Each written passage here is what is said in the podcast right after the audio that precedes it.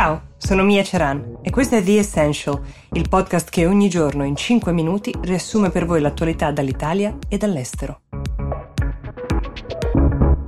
Abbiamo visto in Italia quanto sia stato complesso far ripartire il campionato di calcio, ma le misure prese non somigliano neanche lontanamente a quelle che sono state prese invece dall'NBA per far ripartire quello che è il principale campionato di basket americano. Pensate che da ben tre settimane i giocatori delle 22 squadre sono chiusi, completamente barricati, in una sorta di bolla nel resort di Disney World in Florida, a Orlando seguono dei protocolli rigidissimi di distanziamento e di igiene, indossano mascherine sempre tranne quando fanno attività fisica e quando mangiano, uh, non possono assolutamente uscire soltanto in casi assolutamente eccezionali come ad esempio il matrimonio di un parente o un funerale e qualora dovessero uscire per una di queste evenienze possono rientrare soltanto dopo 10 giorni di isolamento. È un'operazione, pensate, che uh, costerà 160 milioni di dollari.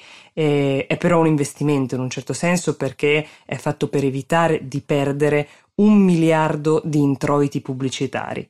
I giocatori si allenano tre ore al giorno nelle palestre a turno che vengono poi ovviamente sanificate e ripulite. Moltissimi giocatori stanno raccontando la loro esperienza sui social network, ad esempio molti hanno postato su Instagram storie di come uh, si divertono a pescare, una delle poche attività concesse sostanzialmente, a tanto che la struttura ha dovuto rifornirsi di altre canne da pesca.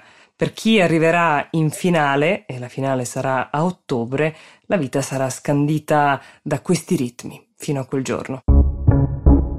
Ma cosa accade invece in Italia nel frattempo sul fronte sportivo? Si sta lavorando per riportare i tifosi delle squadre eh, sugli spalti già dall'inizio della prossima stagione. Quindi stanno lavorando Federazione Italiana Gioco Calcio e Lega Serie A insieme al Ministero dello Sport, ovviamente.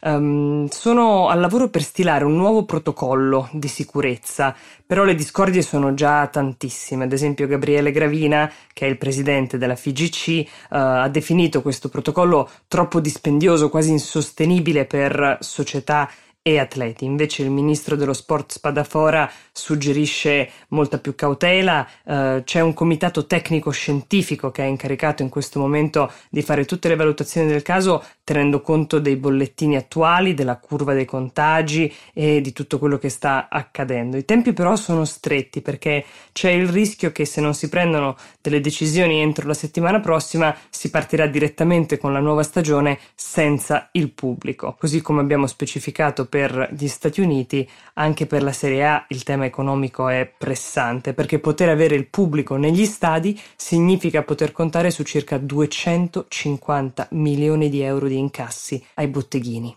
Ecco, qualora eh, si riuscisse ad arrivare a un protocollo condiviso sul tema del calcio, questo potrebbe valere anche per concerti per qualsiasi altro evento che richieda aggregazione di pubblico e quindi sarebbe un precedente interessante per diversi settori e diverse industrie.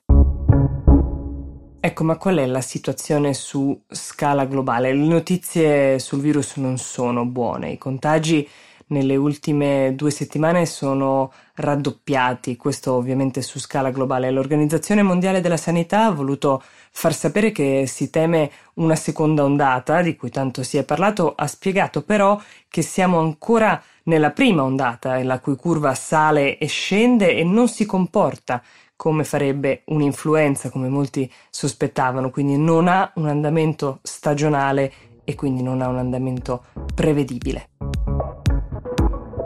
The Essential vi dà appuntamento a domani. Buona giornata.